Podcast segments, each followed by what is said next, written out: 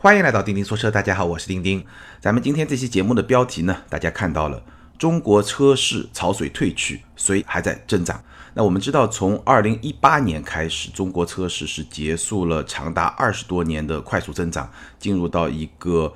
微量下跌的这么一个状态，而二零一九年的这个下跌幅度其实是有所增长的。那因为我毕竟在这个行业从业，所以呢，基本上每个月都会去关注整个车市的一些发展的状态。那如果特别忙的话呢，可能至少每两三个月也会去看一看。那最近这段时间呢，我又关注了一下二零一九年第三季度的车市的一些表现。发现了一些非常有意思的现象，有一些观察，也有一些思考。那今天呢，就跟大家好好的来分享一下。可能有些朋友会说，车市的发展跟我有什么关系呢？其实我觉得还是有关系的，因为整个市场的这种变化。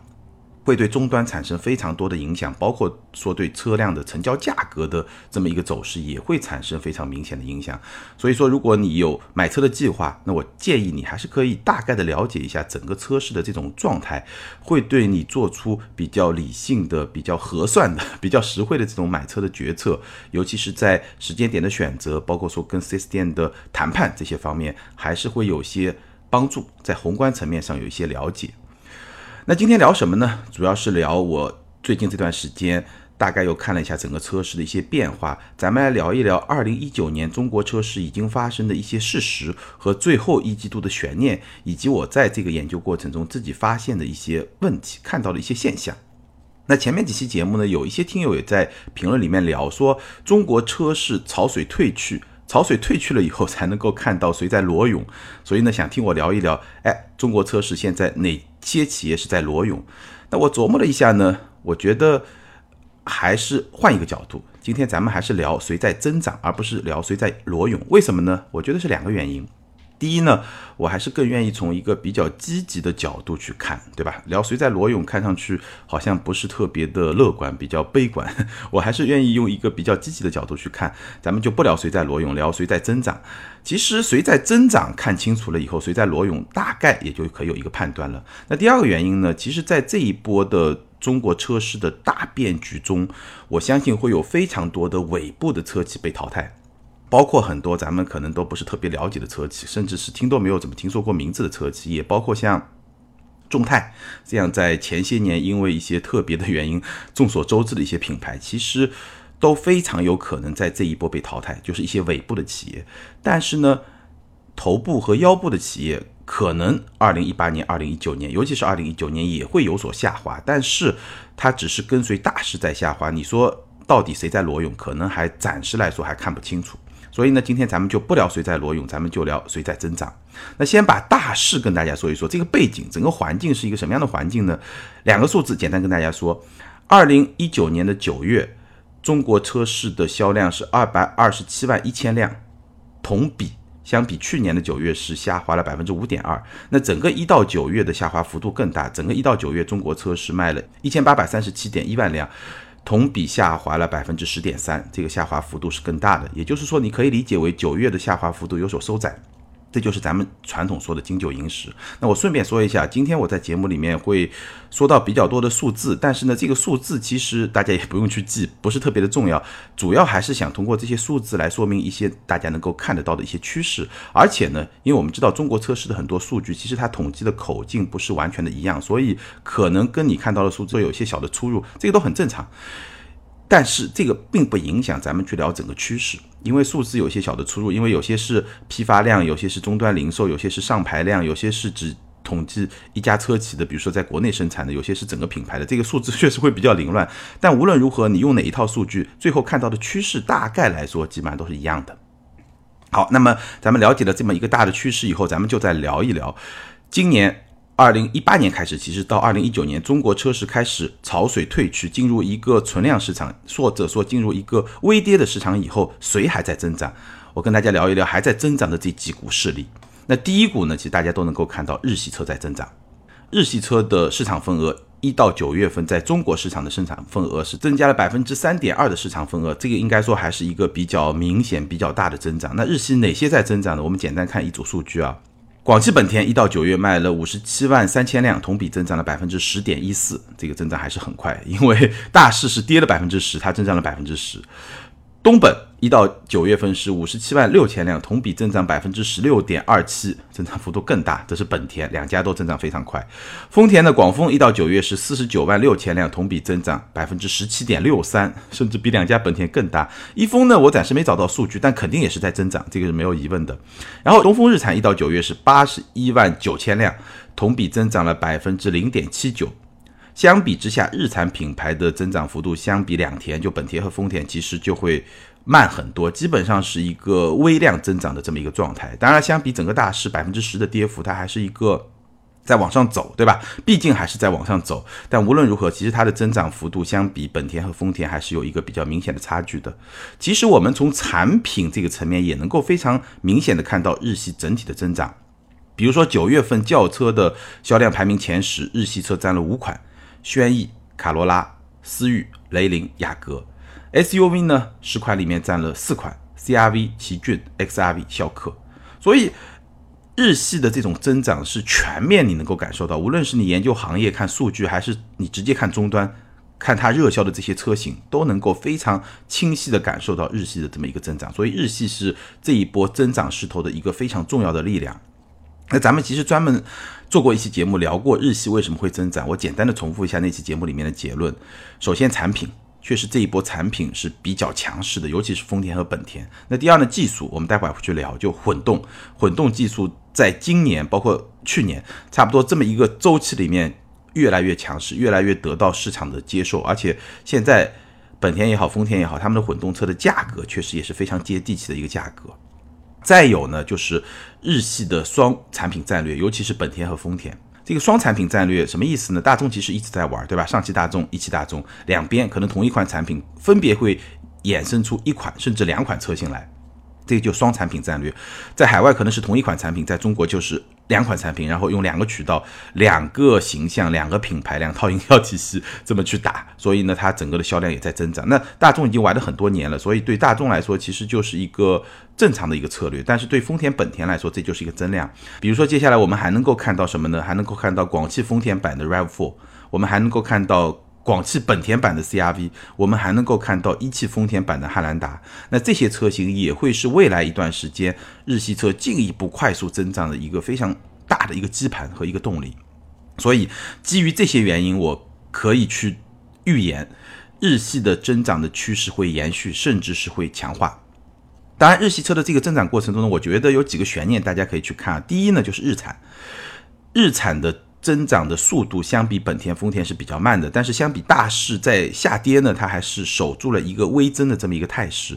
但是日产有一个很大的看点，我们其实之前节目也聊过，我发现啊，日产最近这几个月它在终端极力的捍卫轩逸的终端价格。轩逸大概上市有三四个月了吧，其实现在终端的折扣还非常非常的少，甚至很多地方是没有折扣的。这个有一点点出乎我的预期之外，因为我们知道轩逸经典就上一代的轩逸，其实它价格终端价格优惠是非常大的。那日产为什么要这么做？我想就是我们之前提到的问题，我们一直提到，就日产的这个品牌高度相比丰田、本田是在。比较低的，就相对会低一点的这么一个状态。那很大一个原因就是它的这些产品终端的价格确实折扣会更大。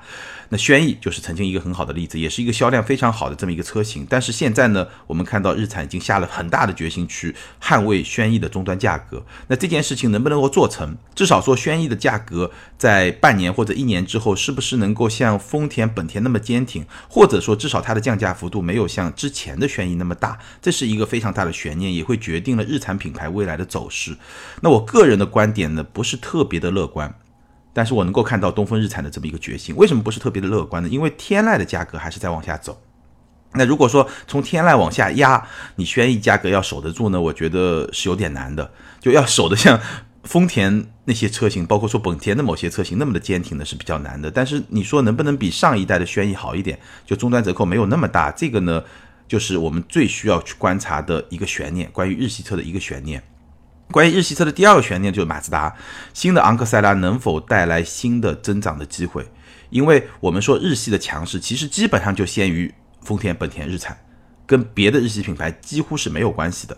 那对马自达来说，新的昂克赛拉、新的马三现在确实终端也非常的火，对吧？而且终端也没有什么价格的折扣和优惠，它能不能给马自达带来一个新的机会？我觉得是第二个可以关注的点。顺便跟大家说一下，因为我在节目里面预告过，新昂克赛拉这款车呢，我们肯定会去想办法找来去试，去给大家做节目。但是呢，直到现在为止，我还是没有找到一个合适的车源，所以这个节目可能还是得再往后拖一拖。那如果咱们的听友里面，尤其是在上海或者说在江浙沪这个区间里面，你已经买了这个新马自达三这款车，或者说你有资源可以给钉钉借到车去试驾，那欢迎你私信跟我联系，一定非常的感谢，而且呢会有一些。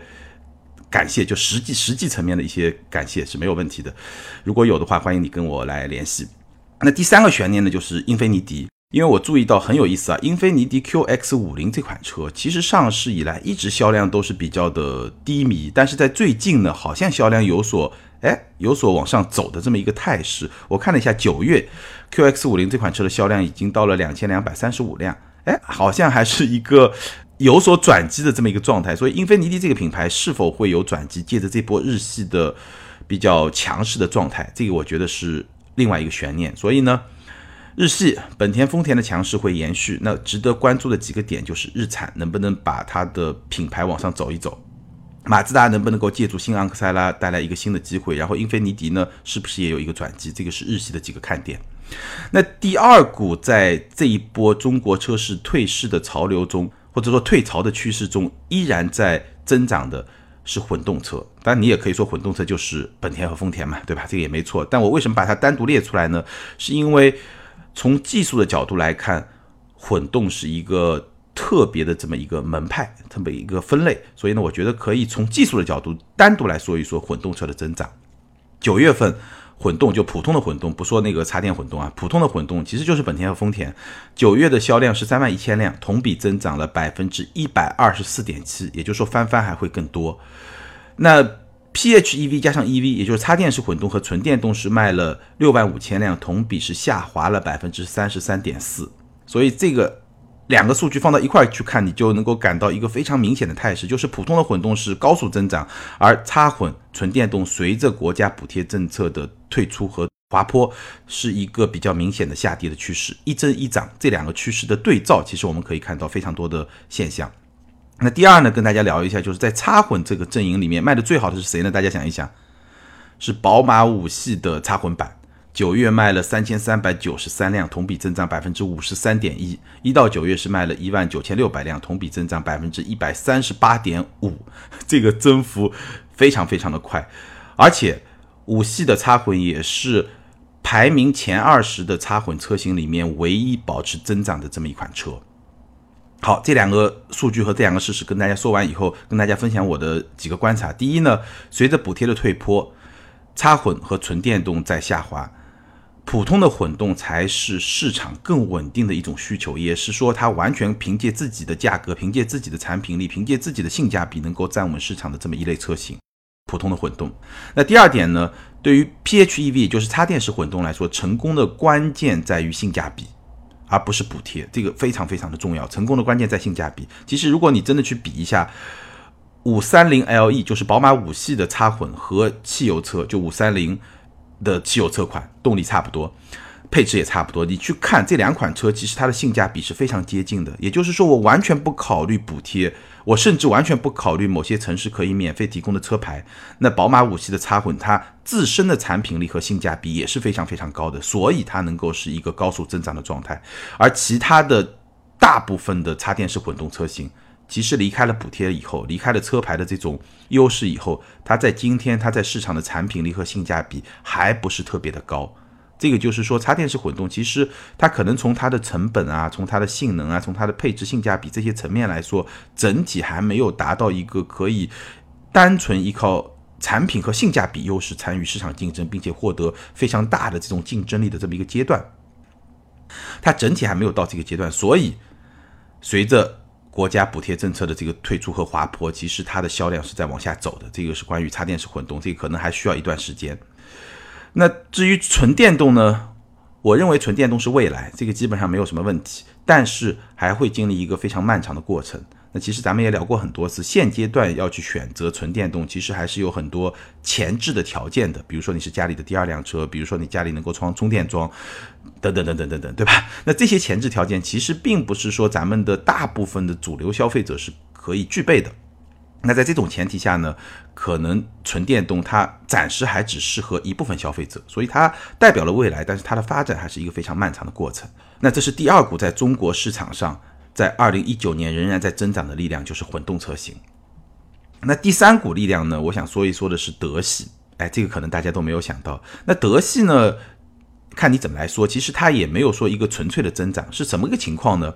首先，德系的市场份额在中国市场是在增加的，一到九月，德系车在中国车市的市场份额增加了百分之二点三，而且我提醒大家，中国车市的市场份额在增长的只有日系车和德系车，所有其他的车系都在下滑，包括中国品牌、韩系、法系、美系。所有的这些车系都在下滑，那所有的他们的市场份额呢就被日系和德系瓜分了。德系的市场份额是在增长的，当然市场份额增长的主要的工程呢是豪华品牌，是奔驰、宝马、奥迪，这些都是在增长。这个我们待会儿去说。那我们先说一说大众，因为德系除了豪华品牌，其实就大众嘛，对吧？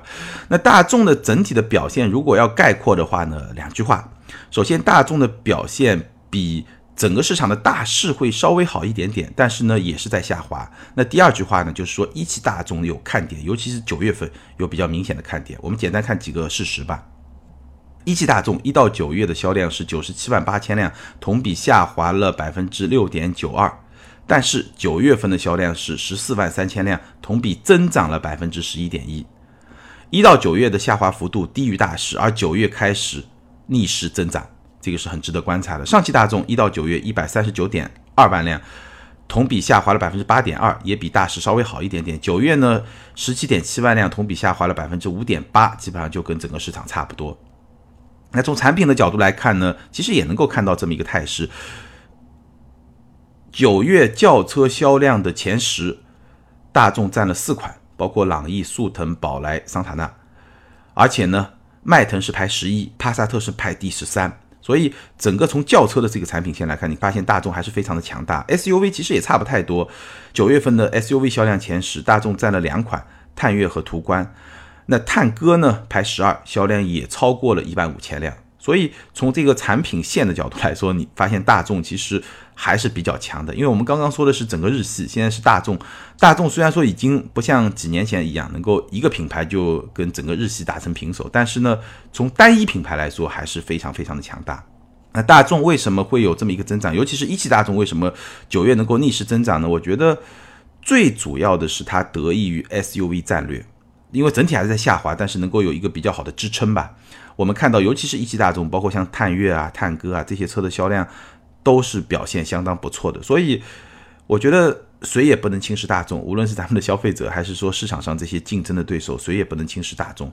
好，下一股增长的力量呢，就是咱们的豪华品牌。豪华品牌始终还是在一个增长的态势中。奔驰一到九月份卖了五十二万五千九百辆，同比增长了百分之五。宝马一到九月份卖了五十二点六万辆，同比增长了百分之十四点四。奥迪一到六月份卖了四十九点一万辆，同比增长了百分之一点七。然后我们再来看雷克萨斯，当然非常非常的火，一到九月份卖了十四万五千辆，同比增长了百分之二十二点八。沃尔沃一到九月份卖了十一万辆，同比增长了百分之十四。所以整个的豪华品牌。大部分还是在增长，当然增速有快有慢，对吧？最快的是雷克萨斯，其次是宝马，然后包括像奔驰、奥迪、沃尔沃这些都在一个增长过程中，所以这也是中国车市依然在增长的一股非常重要的力量。那一个非常大的悬念在二零一九年就是老大之争，BBA 的老大之争，到底？二零一九年谁会成为中国车市卖的最好的豪华品牌？那现在来看呢，宝马、奔驰相对领先，而且宝马、奔驰非常非常的接近，因为宝马一到九月份的销量是五十二点六万，奔驰是五十二点五九万，什么意思？就差了一百辆，基本上是一样的。那奥迪是四十九万一千辆，也就是要差不多要差三万多辆，所以呢，宝马、奔驰暂时领先，但是奥迪的决心是最大的。为什么呢？因为二十多年，奥迪始终是中国市场豪华品牌的销量冠军。那对于奥迪来说，保住这么一个冠军的位置，对他来说还是比较重要的。所以在过去两年，我们都可以看到，奥迪都是第四季度发力，后来反超。但反超发力，对吧？这个主要的手段还是终端的价格，这个还是以价换量嘛。但无论如何，奥迪决心是最大的。而宝马、奔驰已经在多个场合表达了这么一种。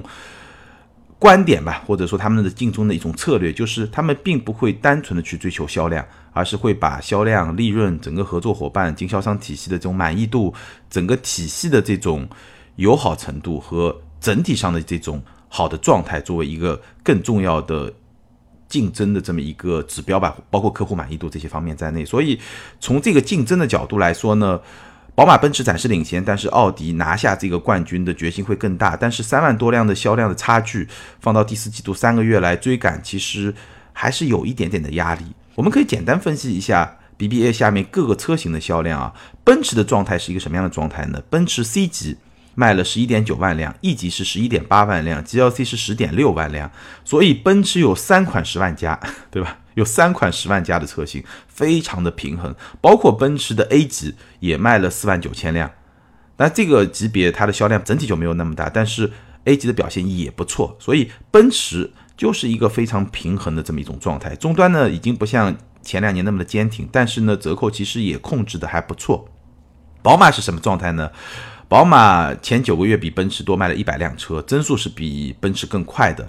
那宝马卖的最好是五系，十二万两千辆；三系是七万九千辆，叉三是八万八千辆。但宝马有一个非常拳头的产品，就叉一卖了七万两千辆，七万两千辆的叉一在同级别里面是领先于奔驰和奥迪的。那宝马的五系、三系、叉三这几款走量车型的整体表现呢也还不错，所以呢暂时是一个相对比较领先的位置。第四季度国产的叉二刚上市，这一块可能也会有些销量的增长，包括说三系折扣出来以后呢，整个销量也会是一个非常明显的回升的一个态势。所以说宝马第四季度还是可以去关注一下的。奥迪是什么状态呢？A 四 L 十二万两千辆，A 六 L 八万两千辆，Q 五 L 九万一千辆，A 三六万三千辆，Q 三四万五千辆。所以从这些数字里面，你也能够感受到，奥迪在今年相比宝马、奔驰确实会稍微的弱势一点点。比如说卖的最好的 S L，那是因为终端有非常明显的折扣。那其他几款车型呢，相比同级别的奔驰和宝马，都是相对处于一个比较弱势的状态。那奥迪第四季度，我觉得一个非常大的看点呢，就是 Q 三的潜能能不能够充分的发挥出来。但还有一个比较重要的因素，就是它的价格会到一个什么样的状态。但无论如何，BBA 的老大之争会是二零一九年第四季度豪华车市场一个非常大的一个看点。那第二个观察呢，我在看豪华品牌的这些市场状态的时候呢，一个非常深刻的一个印象是什么呢？就是说，咱们的消费并没有降级，但是整个豪华品牌车型的价格是处于一个非常明显的滑坡过程中，消费没降级，价格在滑坡。这个滑坡不仅是一线豪华品牌，也包括二线豪华品牌。可以说，除了雷克萨斯之外，所有的豪华品牌的价格中枢都是在慢慢往下走的。而且，不仅是官价的价格中枢在往下走，市场终端的折扣也在放大。所以，这个态势非常值得大家去关注。因为豪华品牌的车价往下走了以后，它会有一个下压效应。影响是非常非常深远的，这个话题咱们改天再去聊。这个影响可以分成几部分，第一部分呢，就是豪华品牌会对普通的合资品牌产生一个下压，尤其是二线豪华品牌的某些车型，之前大家也感觉到了，对吧？某些中级车型，如果说二线豪华品牌的价格已经跟合资品牌接轨了以后，那肯定会产生一个挤压的这么一个效应，这是第一。那第二呢，豪华品牌内部它的，比如说 C 级车会对 B 级车产生一个挤压的效应。这个在二线豪华品牌里面也会看得比较的明显，所以这件事情其实我相信会对未来的两三年或者三五年整个中国车市产生一个比较明显的这么一种影响，整个格局都会有一些改变吧。这个话题咱们改天再来聊。那这是非常重要的，在二零一九年中国车市依然在增长的一股力量，就是豪华品牌依然在增长。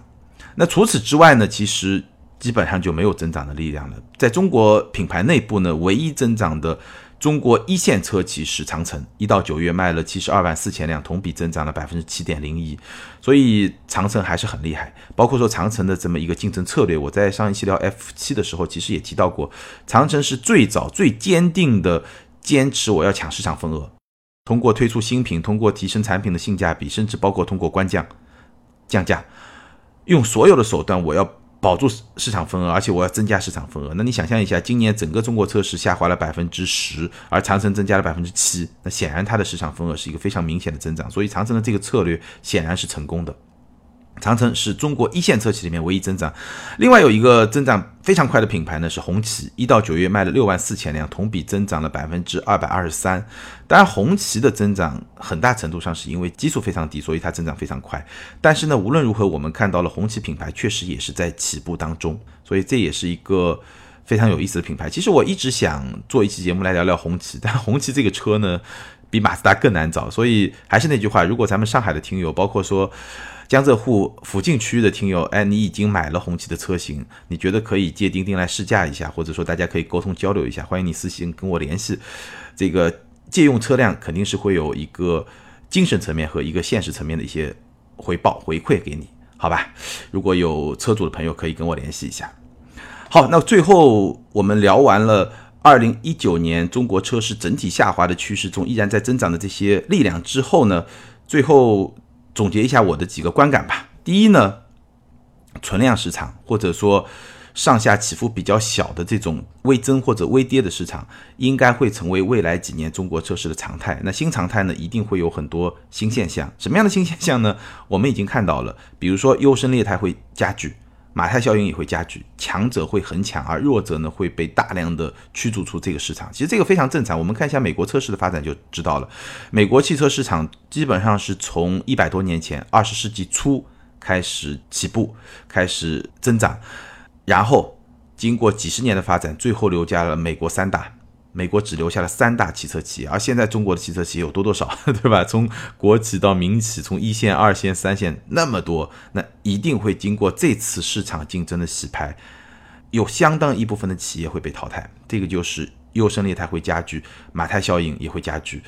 这个是从车企的层面，那从产品的层面来说呢，价格波动会加大，而且我刚刚说了，整个的价格的这么一个。已经比较稳定的这么一个格局，可能会产生一个非常大的波动，甚至说有一些撕裂的状态。也许五年以后，我们再看到整个价格的区间，整个我们已经习惯的这个格局都会有一些改变。但还会有很多的新现象，咱们以后就慢慢来聊。毕竟咱们的节目会一直陪伴着大家，所以一直会去关注中国车市的一些最新的变化，也关注大家可以买到的产品的一些最新的变化。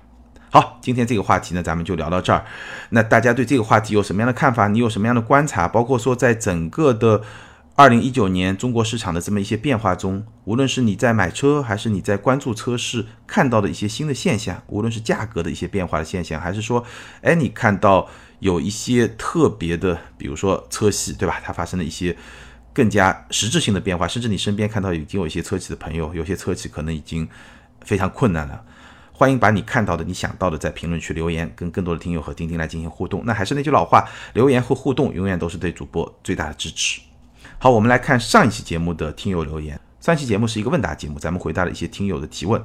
ID 是健仔萌这位听友他说：“钉钉你好，分享一下今年给我媳妇儿换车的选车经历。媳妇儿开旧的1.6速腾有两年了，想换一台动力更好的车，预算呢是二十五万。”候选呢是 Inspire 的混动顶配和冠道的1.5顶配。由于上下班是高速路，而且呢车技比较娴熟，所以可以驾驭得了大车，这个很厉害啊！看中冠道的大空间、底盘的厚重感、Inspire 的混动系统和高配置。权衡之下呢，还是想体验本田最新的黑科技，又爽快又省油，以及忽略不了冠道涡轮机不好的运转品质和不舒适的后排座椅。最终选了 Inspire 混动的顶配，现在开了六千公里的，平顺且爽快的动力输出，综合五点五的百公里油耗，很满意。感谢分享，本田的混动确实非常的出色。那我最近呢，也打算找机会再好好的深度体验一下。那我体验了以后呢，未来可能可以专门做一期节目，跟大家聊一聊 Inspire 的混动，或者雅阁的混动，或者奥德赛的混动，开起来整个使用的体验到底如何？好，感谢这位听友的分享。下一位听友 ID 是荔枝小乖，这位听友他说：“丁丁你好，听了很久，这是第一次留言。坐标在限行线外，指标摇号保有量最高的噩梦级难度城市北京。现在有一个指标，一台2014款的 CTS 领先白色，车况良好，全程 4S 保养。加钱置换 CT5 是否合适？加多少比较合理？CT5 范围是否有更好的选择？中大型后驱轿车有什么更好一些的选择？感谢回复。”这位听友他提到了 CT 五，那他之前的车呢是 CTS，至于说同品牌置换，肯定会有一些优惠的折扣，一些优惠的政策，这是肯定会有的。但是呢，CT 五现在还没有上市，到时候置换会有什么样的政策呢？我现在也不知道。那整体上来说，这个优惠肯定是会有。那到时候 CT 五上市了以后呢，我建议你可以去 4S 店咨询一下，包括多咨询几家，可以对比一下。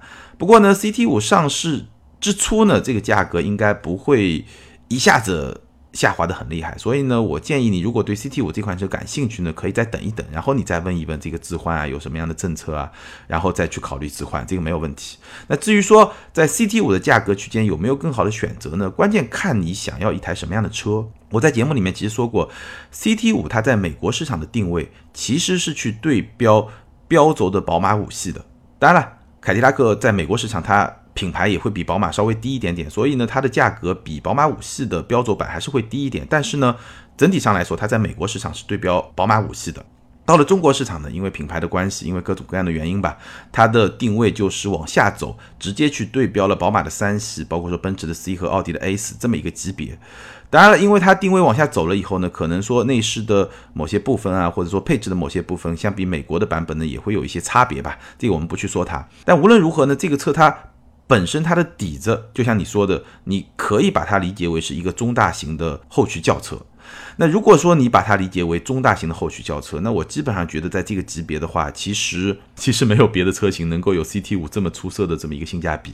那如果说你想要一个性价比特别好，又是想要一个后驱，又是想要一个这么一个尺寸，对吧？接近五米的这么一个轿车的话，那我觉得。你本来就是凯迪拉克的车主嘛，对吧？你还想换凯迪拉克，说明你在这个 CTS 的使用过程中还是比较满意的嘛。在这个前提下，我觉得 CT 五还是一个比较平衡的这么一个选择。好，感谢所有听友的留言，也欢迎这两位听友把你们的联系方式通过个人微信号全拼的钉钉小马甲留给我，你们将获得的是由途虎养车网赞助的美孚一号经典系列小保养体验券一张，价值四百五十元。那具体的领奖方式可以参考咱们每期节目的简介。好，更多精彩内容，欢迎关注我们的微信订阅号“钉钉说车”，在那儿你可以看到我们越来越多的视频节目。还是那句老话，欢迎大家多多留言，也多多给咱们的视频节目提意见、提建议，因为这个节目在不断的发展成熟的过程中。